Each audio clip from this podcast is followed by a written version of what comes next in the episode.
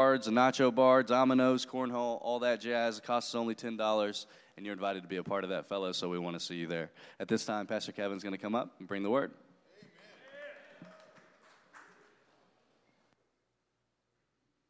Good morning, Lake Church.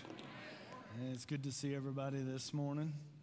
Hallelujah. Turn to Matthew chapter 11.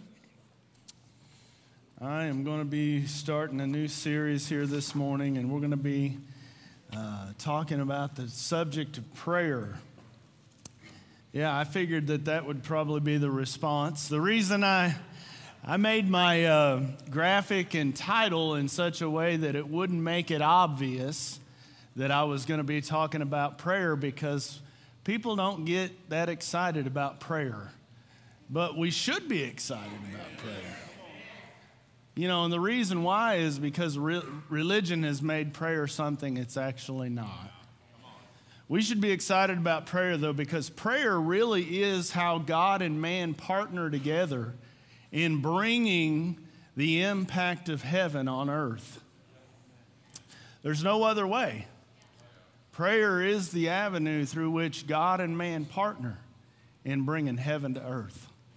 You know, Jesus prayed that in Matthew chapter 6. He said, "Pray your kingdom come, your will be done on earth as in heaven."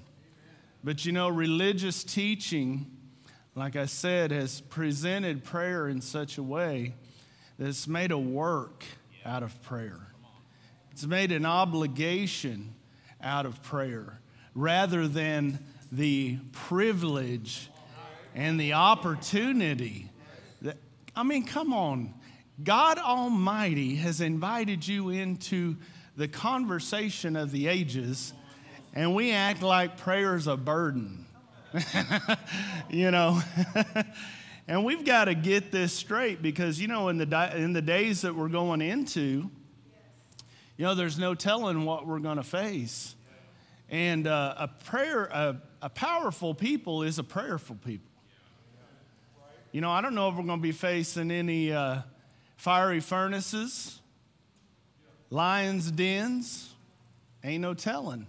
But I'll tell you what, the deliverance from the fiery furnace, the deliverance from the lions' den came through the avenue of prayer. Those powerful people were prayerful people. And so we need to be a people of prayer. And, you know, there's many kinds of prayer. And prayer is governed by laws. It's governed by principles. Let me say that. It's governed by principles.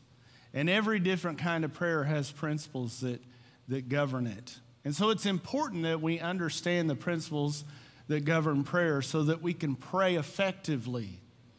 You know, you can pray and not be effective. Anybody prayed and not saw much answer in their prayers? Prayer is meant to be effective. You know, Brother Hagin said this. He said, "A believer cannot be a success in fulfilling God's purpose in his life if he does not know how to pray according to biblical principles." So we have to understand the biblical principles that govern prayer, so that we're not just spinning our wheels, but we're actually being effective when we pray. You know, and I don't want to get ahead of myself, but, you know, there's lots of tradition and even superstition surrounding the subject of prayer. You know, we've really gotten a lot of our what we believe about prayer from sources that are not rooted in the Word of God. And it's caused us to not pray because, listen, if you pray and you don't see any results, it's not long you're going to quit. You're not going to see the benefit in it, and you're going to quit praying. Like I said, in Ephesians chapter 6, verse 18, it says to pray with all kinds of prayer. So there's all kinds of prayer, and we're going to look at those. We are going to look at the principles, but I want to talk to you this morning about something that I believe that if we don't get it right in this area, then we can't be effective in any of those kinds of prayers. All right? So it's going to be so simple you could miss it. So I want you to I want you to engage with me and believe with me this morning that I can clearly communicate what I want to say this morning. The Lord's been speaking to me about this in this area, and I've been applying what I'm going to share with you this morning. And I'm telling you, my prayer life has gone to another level. And you could know all of the principles that govern prayer and still not see results. And I'll just say this, because prayer, although it's governed by principles, the real secret to prayer is relationship with God. The problem is, if we're just trying to work principles, we're seeking the hand of God and we're missing the heart of God. How would you feel if someone always came to you and all they ever came to you for was just to need something? They're always wanting something from you. But they never really just wanted to sit down and get to know you. Well, God is a person. And truly, the whole purpose of salvation was relationship. And I think we've missed it. I think we've missed it in this area. We have a lot of needs in this life. We live in a fallen world. No doubt we have a lot of needs. We have a lot of opposition. We have a lot of things that we face. And God wants us, He wants to answer our prayers. He wants heaven to impact our experience. He wants to meet your needs. In fact, He knows your needs before you ever even ask. That's not the problem. The problem is that God wants you more than He wants anything else. We've put so many things in the priority level ahead of just knowing the Lord and having a relationship with Him. And so I'm really believing that bonds are going to be broken and people are going to be liberated to be able to have a relationship with God that then causes everything about their spiritual life to become effective. We've got to believe that our prayer has the ability to bring heaven to earth. You've got to believe. Really, the main principle that governs prayer is faith. Prayer doesn't make faith effective. Faith makes prayer effective. And you can pray and not pray in faith and nothing will happen. And we know that prayer comes from the Word of God. The Bible says that, faith comes from the Word of God. Faith comes by hearing and hearing by the Word of God. But listen, if you look into that closer, that says that that faith comes by the rhema of Christ. It doesn't come by the logos.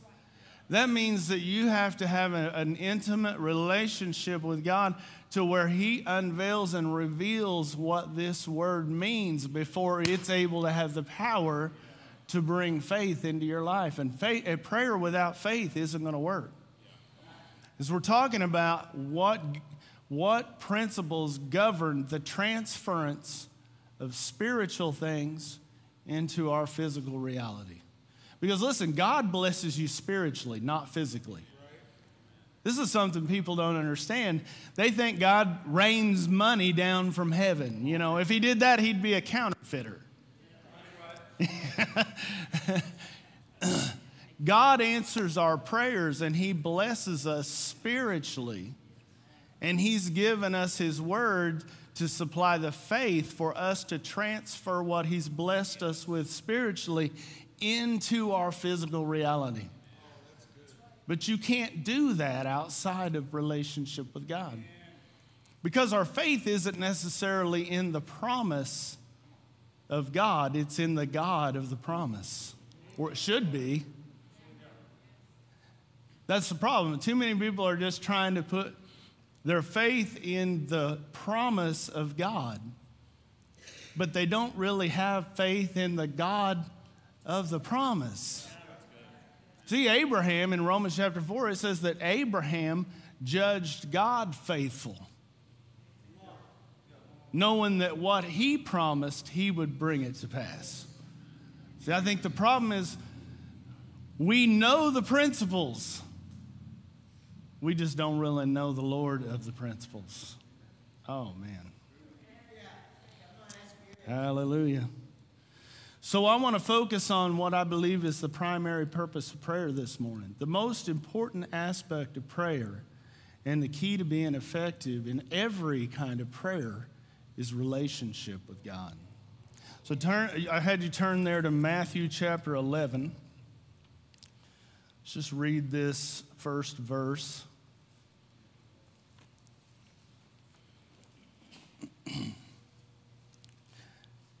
Now it came to pass when Jesus finished commanding his 12 disciples that he departed from there to teach. Luke 11. My bad. I had it open there to Matthew. Luke 11. Now it came to pass. It starts the same way, so I was confused.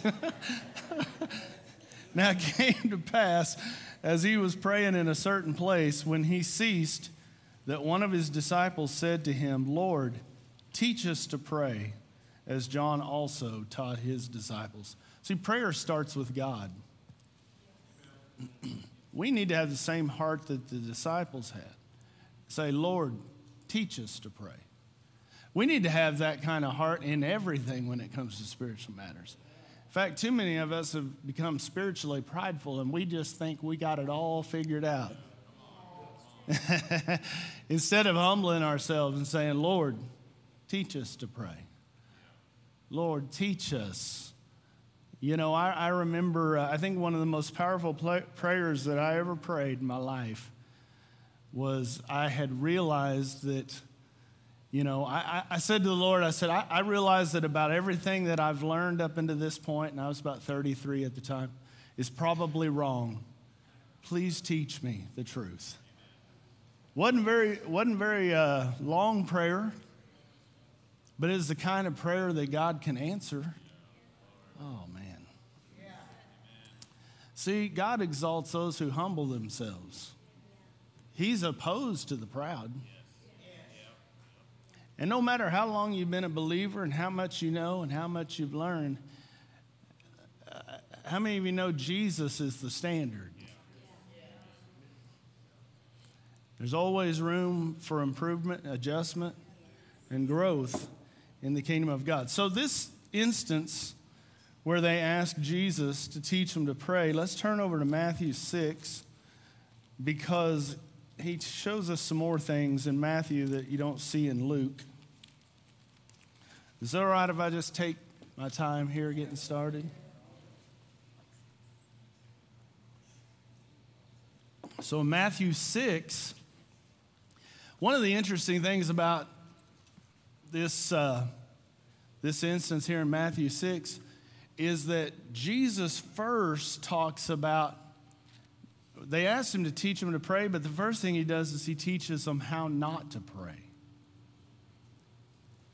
which I find interesting because most of the problem that we have is that we need to unlearn things before we can actually learn the way that things are supposed to be done. Most of us have been indoctrinated with so many different kinds of humanistic ideas, pagan ideas, religious ideas, that we got a lot of stuff we need to unlearn before we're even in position to learn the way that things are actually supposed to be done. You know, Jesus starts out, he starts talking about how not to pray. In verse 5, he says, and when you pray, you shall not be like the hypocrites, for they love to pray, standing in synagogues and on the corners of the streets, that they may be seen of men. Assuredly, I say to you, they have their reward. You know, one of the things that's interesting right there is that Jesus said that hypocrites love to pray. Oh, I'm just going to let that sit there for a minute. Jesus said hypocrites love to pray. They love to pray to be seen of men. See, the first thing that Jesus deals with is the fact that God doesn't only consider our words, he considers our motives. And that God only anoints the real you. God only deals with the genuine you, not the put on. You know, the word hypocrite means to put a mask on. It means you're trying to play the part of somebody that you're actually not. In Hebrews, it says, let us draw near to God with a true heart and full assurance of faith. The first thing he deals with is the fact that we got a lot of phonies. Let me just say this. I probably shouldn't have said it that way. We got a lot of phoniness in the body of Christ. We got a lot of people trying to act and put on airs, impress, compete, compare, especially in the modern church, because the modern church is the church of the celebrity minister. And now everybody wants to be in ministry because they want an audience with men. You know, if we lived back in the Bible days where they were stoning the ministers, not as many people would want to be in ministry. Suddenly, there wouldn't be very many people feeling called to fivefold ministry. But in the modern church, you got, you know, the applause of men and praise of men and admiration of men and all that. And that causes people to want an audience with people. But really, if you don't have an audience with God, it don't matter how many people you got listening to. Come on now. Man, too many people want to be seen of men. I tell you what. Lord, help us. Lord, help us. But, you know, when you receive that, Jesus said you have your reward. So, you know, he's trying to help us deal with our heart. Because one of the reasons we have an issue with prayer is our heart's wrong. You know, we're not able to just be real and genuine and just transparent. And then when we come to relating to God, we bring that into him as well. And we're putting on airs and we're trying to impress God with our prayers. You know, he's not impressed, I can promise you that. Not with that. Oh, man. Okay, I'll move on. He says, but when you pray, go into your room. When you've shut your door, pray to your Father who's in secret, in the secret place. And your Father who sees in secret will reward you openly. You know, it's about personal relationship with God. And you know, really and truly, when you're in faith, faith excludes boasting. Because faith is trust and reliance upon God, not you. And so faith excludes boasting. What faith does is when you realize that there is nothing good in you outside of Christ, it causes you to put all of your trust, all of your reliance on God and in faith rather than in your ability to compete or compare or impress. And it does away with those things. It takes away your trust in self. That's what we got to get rid of. So faith excludes boasting and puts you in a place of humility where all of your trust is in the Lord. And, you know, that's the kind of prayers that God can reward, that God can move within. You know, it doesn't mean that the only place that we can pray is in secret. It just means that your outward life needs to flow out of your private life. You got too many people trying to present something outwardly to men that they don't have in secret. And you can't take people to places you haven't been to. You know, I think about that in worship. You can't take people places in worship you haven't been to yourself. You go those places alone with the Lord, then you can go there and you can take people with you, you know? Okay, so I really want to get past this part, but I want to make these points. He says in verse 7, "And when you pray, do not use vain repetitions as the heathen do, for they think they will be heard for their many words." This is another thing that we do, is that we think that the purpose of prayer is to motivate God or to persuade God. You know, like we're going to come to God and we're going to talk him into something. I'm telling you, his will is already set. You're not going to persuade something or persuade God to do something that isn't his will to begin with. In fact, faith can't produce anything that God hadn't provided by grace already. You know, I think when it comes to prayer, especially when we're talking about asking God for stuff, we're too quick to pray. We really should go to the Word for a while, establish our prayers on the foundation of the Word, and then pray. Maybe spend weeks finding out and being totally secure, founded upon the Word. That way when we pray according to the Word in faith. You know, the prayer of faith doesn't need to be long. So many things I want to say right now. Or so many things I want to save for later. You know, when it comes to praying for people, we pray these long prayers. I was thinking about this. Did you know when Jesus prayed, he said, "Lazarus, arise. Young woman, I say to you, arise."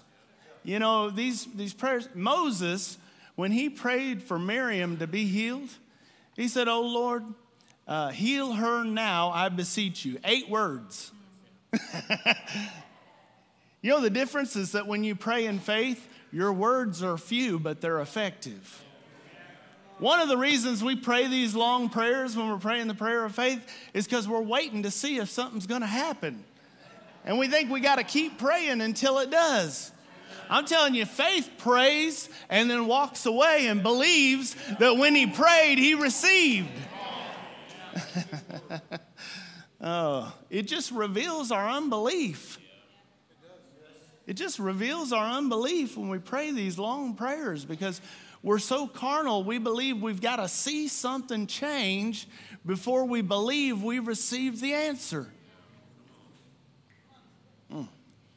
I know, I'm stirring in your stuff this morning. The purpose of prayer is not to motivate the Lord.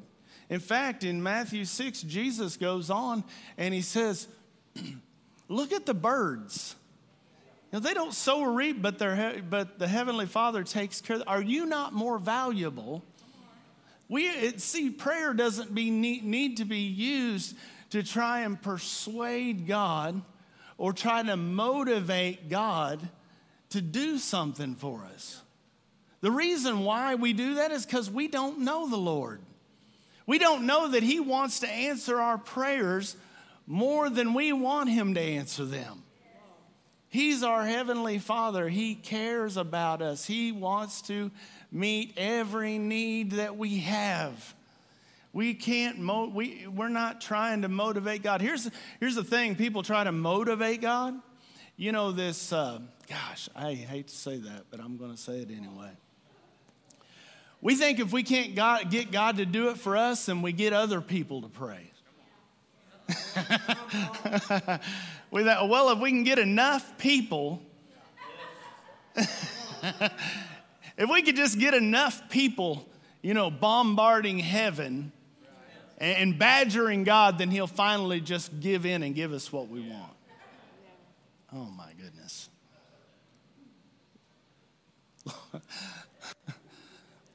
He says, don't use vain repetition. You're not going to be heard for your much speaking. Therefore, do not be like them, for your Father knows the things you have need of before you ask him. Verse 9, in this manner, therefore, pray, or pray in this way. And so, Jesus, I'm not going to teach on the Lord's Prayer. You know, at best, it's a model. It's not meant to be recited. In fact, I'll say this, and I'm going to drop this on you, but this isn't even a new covenant prayer. It's not even prayed in Jesus' name. And people recite this, and they do exactly what Jesus said not to do, which was make vain repetition, thinking you're going to be heard for your much speaking. At best, it's a model, and I would say this, it starts with praise, it has a petition, and it ends with praise. That is the model right there for petition. But it's not just meant to be recited. It's not a new covenant prayer. We need to pray according to new covenant praying. That's the covenant we live in. We have a better covenant established on better promises than the guys that Jesus was teaching and telling them how to pray at this time. And there's so many things that we bring in out of the old covenant in Jesus' teachings that aren't applicable in the new covenant. So many things. We have to rightly divide the word of truth so that we can be effective. Who wants to pray for results? Not just be praying to be praying, but praying for results. You know? Amen. So, Jesus also said that it's not the purpose of prayer to just make him aware of our needs. You know, a lot of people approach prayer like, I got to let God know what's going on down here. You know, I got a lot of problems going on. He doesn't understand what's happening. I got to fill him in. I got to inform him.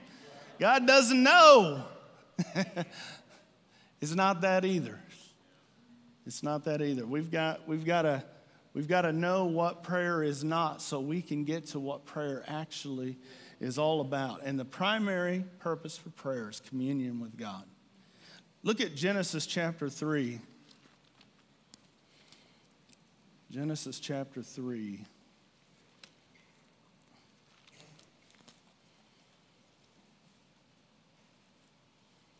This is after Adam and Eve had partook of the tree of the knowledge of good and evil. They had already rebelled against God.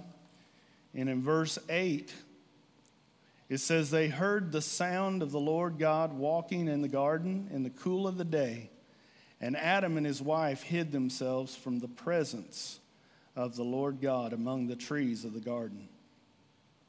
Where it says that the Lord God was walking in the garden in the cool of the day, when you study that out, what you find is that God regularly, daily came and walked with Adam and Eve in the cool of the day, or the evening time. But the main point is that he regularly did this. God created Adam and Eve to have communion and fellowship with God in his presence. They were created to live in his presence. And so let me ask you this. What do you think their communion and their fellowship was like? I mean, what did they talk about? Because that was prayer. Prayer is communion. It's fellowship.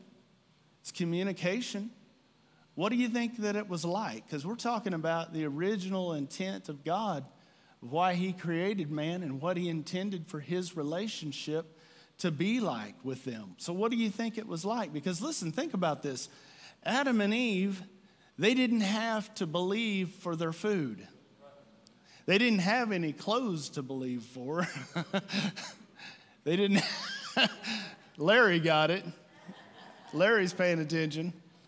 They didn't have any addictions, depression to deal with, anxiety.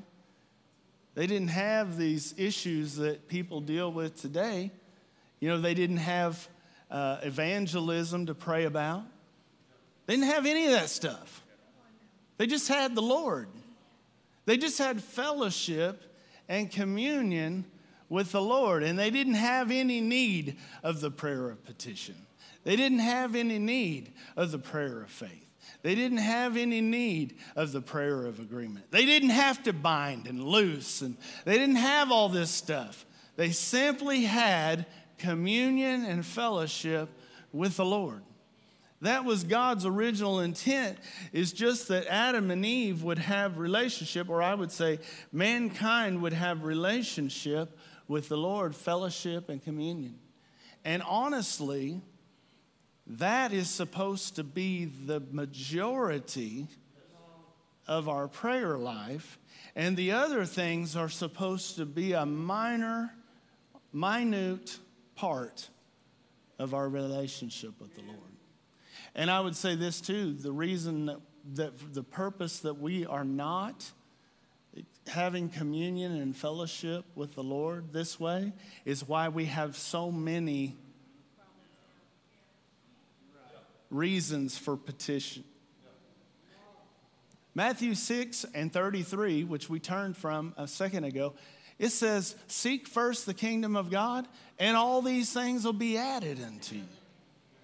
Oh man, if we are just in relationship with the Lord and we are just seeking the Lord and having fellowship and communion with the Lord is able to just supernaturally meet a whole lot of the needs that we have in our life. And our petition time gets shorter. Our time to rebuke the devil and our time to bind and loose and go to the prayer of agreement, prayer of faith, that becomes shorter. And our time to commune and have fellowship and relationship and enjoy the presence of the Lord gets larger. Oh man. The presence of the Lord was the intended environment that we live in. And because we're not living in the presence of the Lord through communion, fellowship, and intimacy with God, is the reason why so many things are going wrong in our life. Yes. Let me say this. It's one of the reasons why so many things are going wrong in our life. I want you to think about this. Anytime God created something, he first created the environment in which it would function. So think about it. He made the firmament, then he made the sun and the moon and the stars and put them there. He created the seas and the land, and then from the sea came all of the creatures that swim in the ocean. Then in the land and the animals and things came forth from the earth. He created the environment first. You know, in Genesis chapter 2, it says that God planted a garden eastward in Eden. And then he put man in the midst of the garden.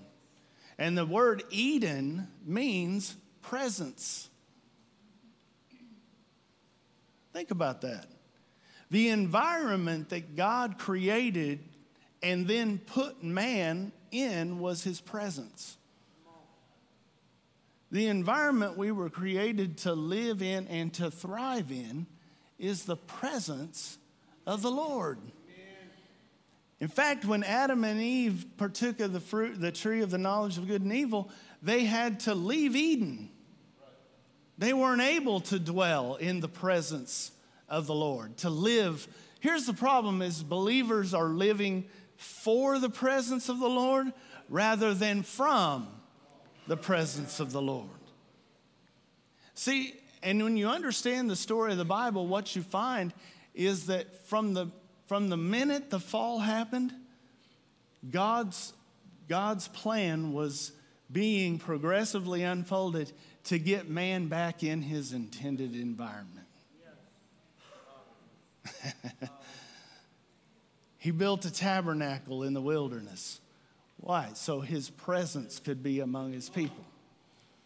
Jesus finally came, redeemed us.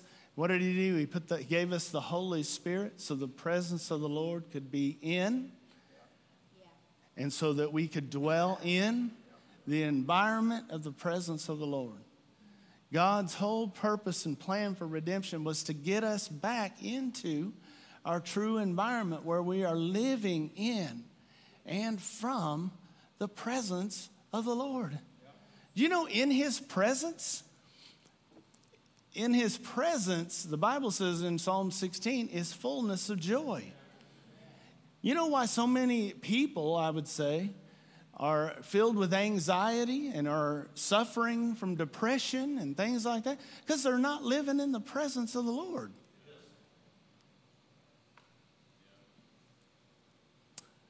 Y'all would like this better if I said, here are 5 simple steps to make God do what you want him to do in your life. You mean I'm going to have to quit watching As the World Turns? And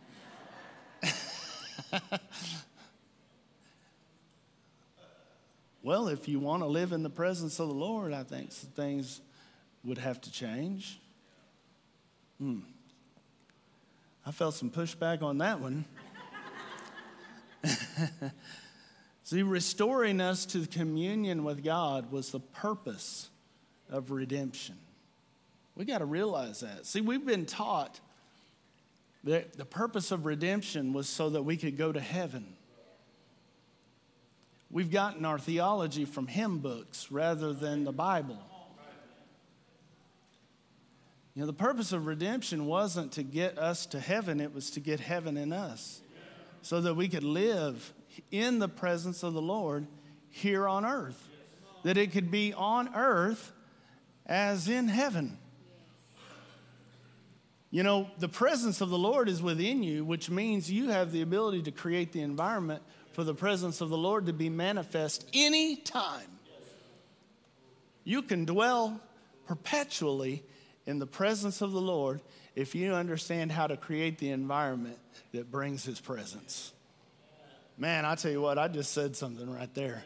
You have the ability to dwell in the presence of the Lord if you understand how to create the environment that brings his presence. We're chasing after God when we have the ability to bring him to us.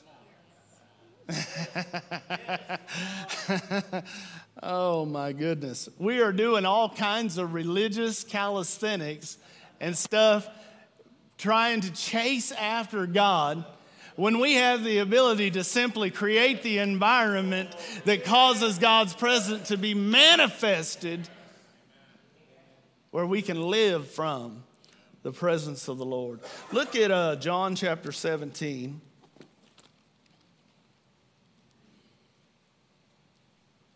Hallelujah. I want to show you that this was the purpose of redemption.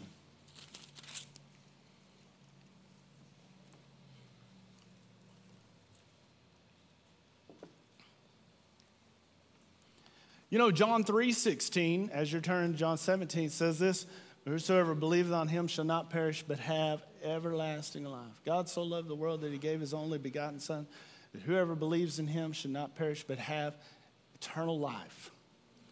You know, we've thought different things about what eternal life is. Some people, if you ask them, they say, well, that means we're going to live forever in heaven. But in John 5, it says, he who believes me, believes him who sent me, has eternal life. What are you going to do with that? It says, he who hears my word and believes him who sent me already has it. So what are you going to do with that? We need to know exactly what is eternal life. John 17:3 says, this is eternal life, that they may know you, the one true God, and Jesus Christ, whom you have sent. Man, that's pretty simple. That they may know you.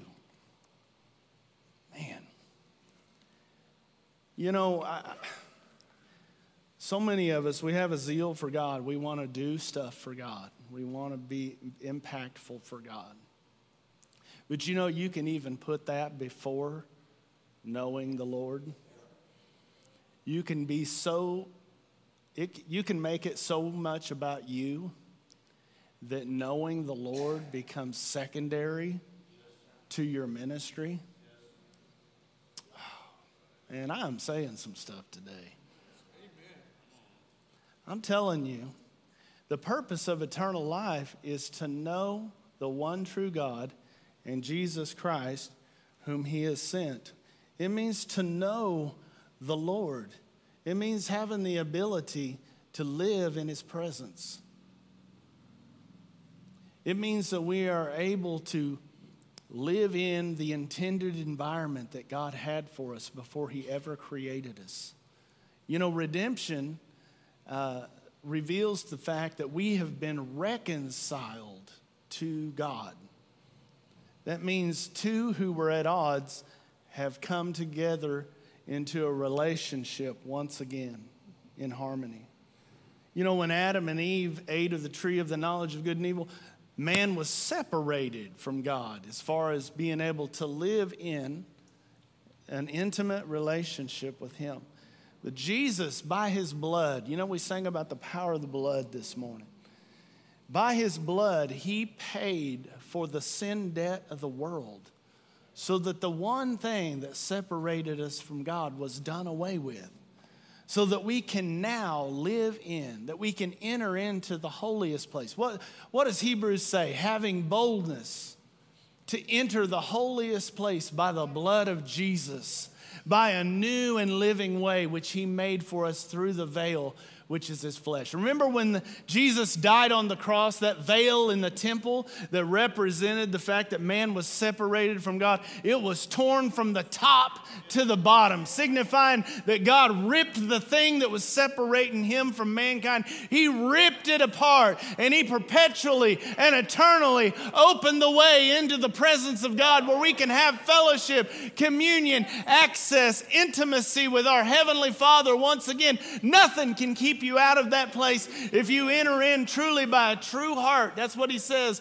He said, let us draw near unto God with a true heart in full assurance of faith, having our bodies washed with pure water. Hallelujah.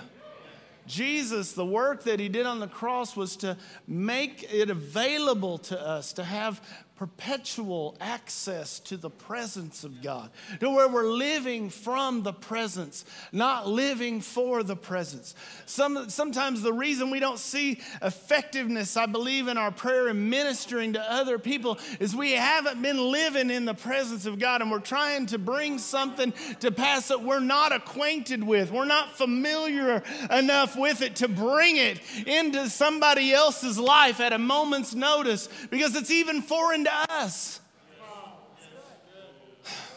You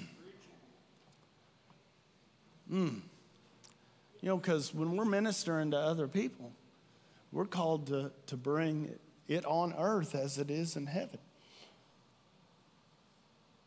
We're not coming to trying to debate somebody into believing the doctrine. We're called to demonstrate the reality of another kingdom. Oh, man. I think y'all missed that. We're not called to try and debate somebody into a doctrine. See, that's what Facebook preachers like to do. They want to debate people into believing the doctrine the way that they believe it. But actually what we're called to do is go and bring a demonstration of the reality of another kingdom is present here on this earth. But if we're not even familiar with it in our personal life, how are we going to bring it into the experience of another person? How are we going to bring it into the experience of another person when we're not even familiar with it ourselves? Oh, man. Whew.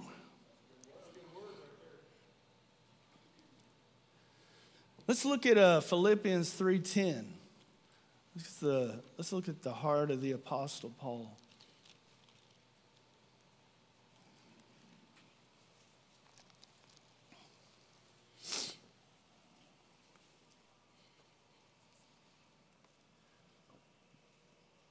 The Apostle Paul says in Philippians 3:10,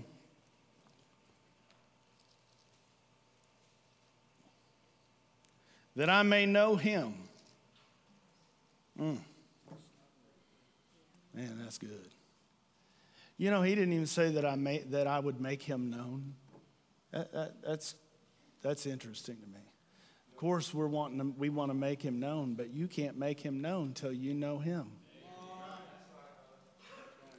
That I may know him. The heart of the Apostle Paul was that I may know him and the power of his resurrection and the fellowship of his sufferings, being conformed to his death, Not that I've already attained or am already perfected, but I press on, that I may lay hold of that for which Christ Jesus also laid hold of me. Oh man, Paul's intent of his heart was to press into the knowing of the Lord in a personal and an intimate way. It was higher than any other thing. And the Apostle Paul probably made more of an impact on this world than anybody else besides Jesus. But I think we could take a lesson from his focus was that he would know the Lord. That was his highest endeavor. That was his highest priority, was just to know the Lord. Here's the thing. If you understand how to have communion and intimacy with the Lord, there is no problem that can come that can ever take that away from you. No persecution can come where they can take away your communion with the Lord. You know, if you read about the martyrs in the early days of the Christian church, when they threw people to the lions, they burned them at the stake. Did you know those people? You know, the emperor at the time would hold his ears because those Christians, as they were being burned at the stake, were praising the Lord, offering up thanksgiving and praise unto God. And it nearly drove him crazy. The reason why is because their highest priority in their life was to commune with God, and not even being burned at the stake or ate by lions could take that away.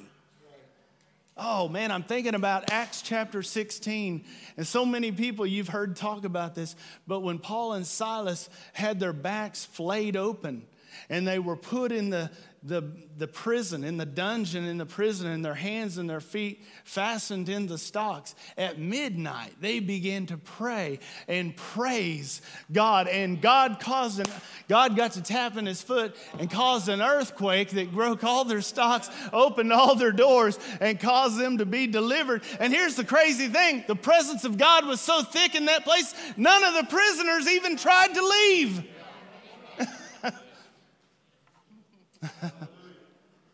Here's the point. No matter what comes in the future, if we understand this, it don't matter where you're at. Oh, if you found yourself in prison for your testimony for the Lord Jesus Christ, they may be able to put your body in prison, but they can't take away your communion with the Lord.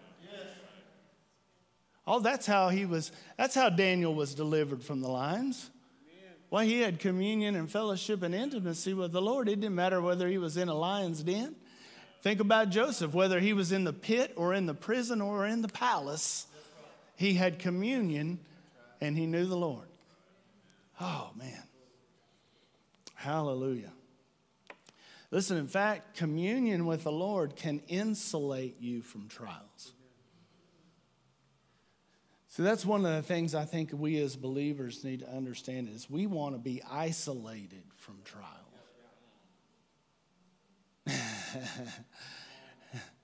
We want to be isolated from the trials to where we don't go through anything. Oh, I just want to serve the Lord so that nothing comes against me, nothing harms me, you know. I'm not going to have any problems. If anybody ever told you that, they lied to you. But really what happens is that the Holy Spirit came so that we could be insulated, so that the trials of life that are around us don't get in us or don't affect our heart and cause us to waver in regard to. See, here's the thing. If you think that it's your deliverance is the purpose of redemption, then when you're going through something, you're going to be questioning God about it. Oh, man. But when you understand that the purpose of redemption was communion with God, so no matter what you're going through in life, you have Him, then there's no question. Amen. Hallelujah. In fact, Paul said this in Philippians 4:4, just a few verses later. He said, "Rejoice in the Lord always, and again I say rejoice. Amen. So how do we cultivate that kind of relationship? Real quickly, turn to Acts chapter 13.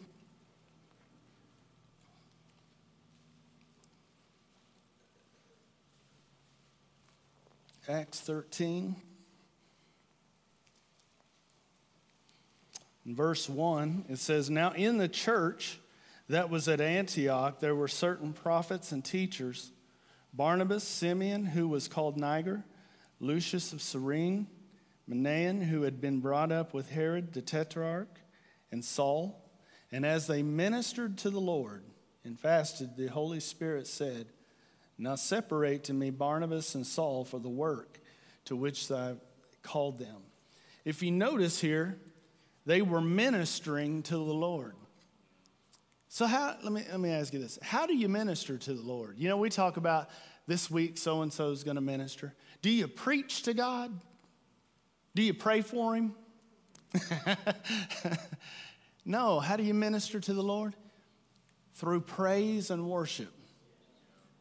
Listen, praise is what creates the environment that causes God's presence to be manifested in your life. In fact, if you're griping and complaining more than you're praising, then you're not going to have an experience of living from the presence of the Lord. And I'll just let you make all the applications of that you want to. But there's all kinds of reasons that we could gripe and complain about what's going on in the world today, but will it fix anything? Will it change anything? Oh, man. But there is something that will. There is something that will.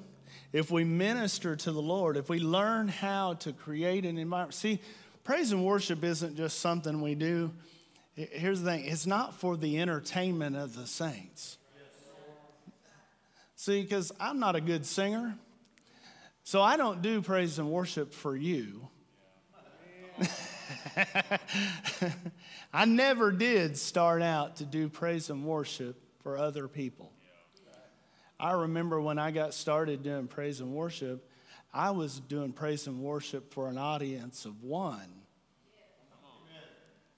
And my wife heard me. And she told people. And then they said, "Well, hey, I want to hear what that sounds like." That's how I got started doing that.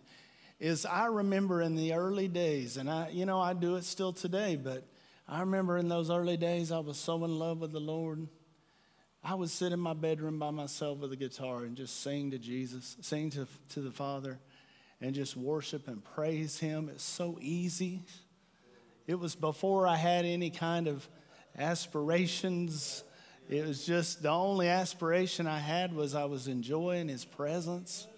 Oh, I was just so caught up and just taken by his love for me. I was so amazed that he could love somebody like me, that I was just so in love with him. And it was just, that scripture in Psalms that says he gave me a new song in my heart. Oh, that was it. I know you all know what I'm talking about. And you just let that song, it's not for you, it's for him. And that song is just coming out of your heart. But somewhere along the way, that gets stopped up. And we stop doing that. We stop engaging with the Lord on that kind of a level. And then we find ourselves struggling and fighting things in our own strength. Man, I'm trying to help you this morning. Lord, I'm trying to help. Praise and worship. Let me say it like this. Communion and relationship with God is as simple as this. Father, I just thank you. You are a good God. Come on, just right there where you're sitting, you can join in with me on this. Father, I just thank you. You're a good God. You are a faithful Father. Oh, you're so good, and you've done so many wonderful things. I thank you for redemption. Father God, I thank you for the blood of Jesus that washed me and cleansed me of all sin. I thank you that you filled me with the Holy Spirit, Father God, that you gave me a new heart. You put a new spirit on the inside of me. You're so worthy of all praise, so worthy of my worship. It's so good to just be in your presence, Father God. Just to know you is the cry of my heart. Listen, when you do that, you draw God's presence out, and he begins to be manifest in your life. And the needs that you have just begin to supernaturally start to be being met, because the glory of the Lord begins to permeate that place where you are. It's simple. And it's something we can do constantly. You know, it's not that see, that's what I was going to say earlier about prayer has been presented as something. It's not practical. It's not practical. People say, oh, you got to go 8 hours in your prayer closet. People work. You know? I'm going to get real practical with it. People work. People don't have 8 hours to go spend in a prayer closet. You know, people talk about, oh, well, you got to pray all night. You know, there's only 2 instances in the Bible where Jesus prayed all night. The night before he picked his disciples and the night before he went to the cross. Jesus was a man of prayer, but you can't pray all night. You got to sleep. God created a day, and now many hours are in the day, and he knows what you have to do. I'm just going to say this. We have got to make prayer practical, where it works in the life of people. Oh man, I can go around doing the things that I got to do, doing my work and just saying, Father God, I'm so thankful. I'm so thankful for the job that I have, that it's good. Father God, you know, things could be worse. Things could be worse. You know, Father God, I thank you. I thank you that I am of good health and able body, and that I have ability and I have opportunity. Thank you, Father God. Oh, I'm so thankful that I'm not here, but you're with me, that you go with me everywhere that I go. And if you're with me, who can stand against me? Oh, Father God, I may not like where I'm at right now on my job, but you're bringing favor. I have favor with you and I have favor with man, and you're looking to promote me to a place of influence where I can share you with other people, and that you're giving me opportunity. Lord, I'm looking for opportunity to demonstrate the reality of another kingdom in somebody's life whenever I'm here representing you as a son. Oh, it's so good. Such a privilege to call you Father. It's such an honor to be able to say that I'm your son, and to know that right now I am a son of God. There's so many things to be so thankful for, to be grateful for, to give God praise for. Oh, and that just causes you to dwell perpetually in the presence of the Lord.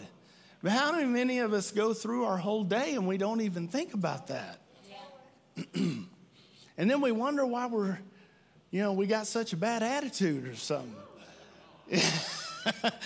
You know, Psalms 22 says, he inhabits the praises of his people. He don't inhabit the complaining of his people. He inhabits the praises of his people. Psalm 100 says, enter his gates with thanksgiving and into his courts with praise. Bless his name. Great is the Lord, and greatly to be praised. Hallelujah. You know, that's the lifestyle of the believer. And think about it. These Psalms that I'm reading to you, these were spoken by David, who was not under the better covenant. Jesus hadn't died yet. The blood, I mean, we got so many things much more than what they had to be thankful for and to give praise for. There's an endless supply of things to magnify the Lord about it. Here's another thing. You get to magnify in the Lord. You know what that word magnify means? To make bigger. Listen, God don't get bigger, but he gets bigger to you. As you begin to magnify the Lord, oh, you magnify the Lord for a while, bless his name, thank him for all the wonderful things you've done. Then when you get to your petition, you think, oh, that's not even very big. You got this big problem going on in your life that just looks insurmountable. It's a mountain you can never cross. But you begin to magnify the Lord. You begin to bless his name. You begin to praise his name. You begin to build him up, and he gets to looking so big that when you finally get around to even saying us something about that need that you had, it looks so small you go, well, Lord, I know that's really not much, but if you could just go ahead and take care of that for me in Jesus' name, I'd really appreciate it. Oh, well, the problem is that we talk about our problems so much that we magnify them till there's this huge thing, and we haven't blessed the Lord and magnified him, and then it seems like it's such a big thing that could never be taken care of.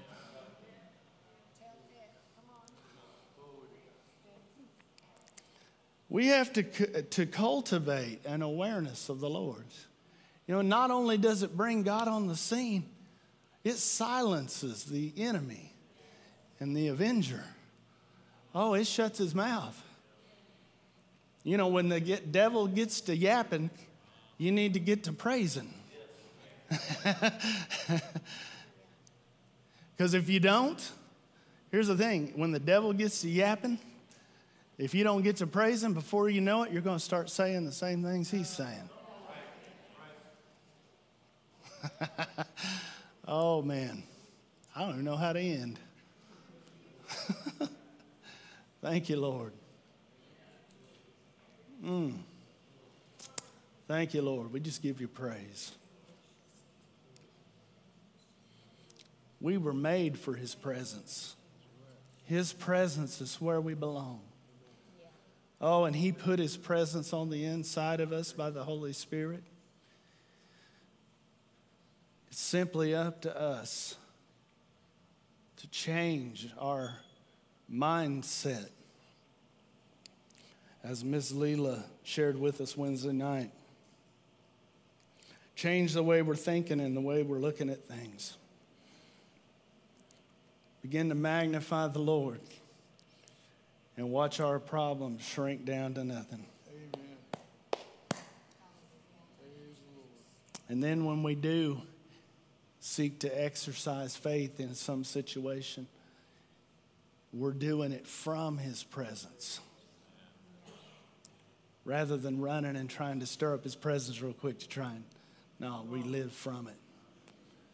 We know the Lord. We know how to bring heaven to earth into any situation that we face.